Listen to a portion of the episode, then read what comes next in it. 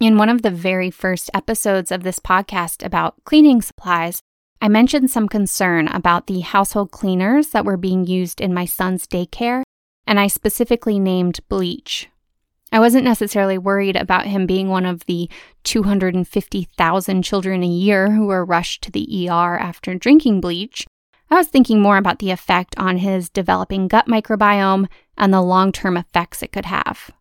So that's what we're talking about in today's episode why and how you and your family can steer clear of bleach.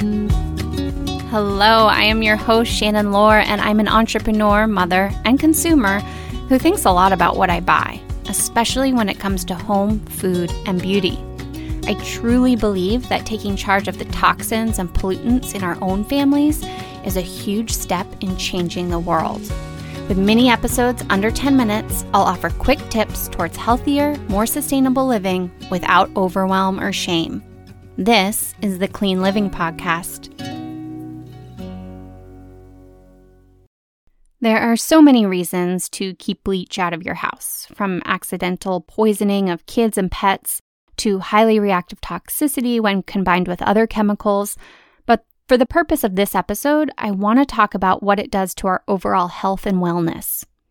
The human microbiome is made up of all of the good bacteria, microorganisms, fungi, and even viruses that live in and on our bodies in perfect symbiosis.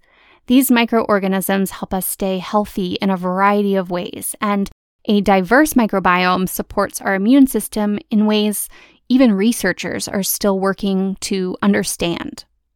There are several reasons that your microbiome may be unhealthy, leading to leaky gut, allergies, asthma, and other inflammatory diseases, but one of them is the overuse of disinfectants.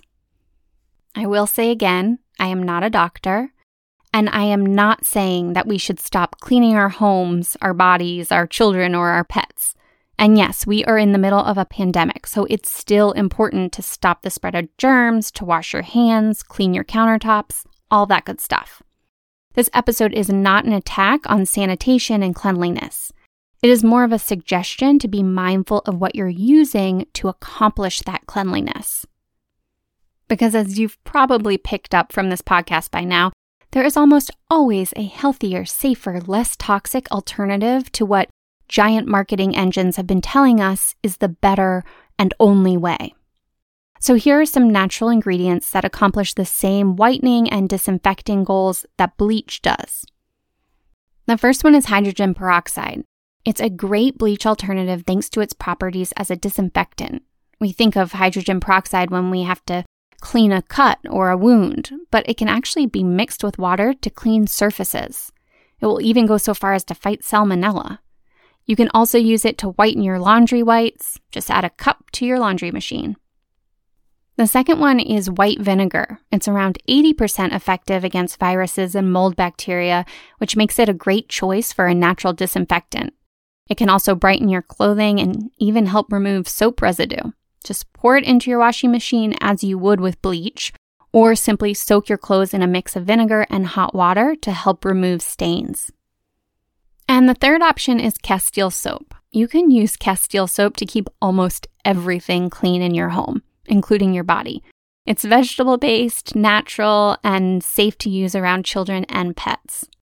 So, in this episode's This for That segment, I'm suggesting the natural alternatives that I just mentioned, and I'll recap them again in the show notes. I've also linked to an oxygen whitener from Clean Mama, as well as a discount code go to cleanlivingpodcast.com slash bleach. Thanks so much for listening to this episode of the Clean Living Podcast. I'm your host, Shannon Lohr.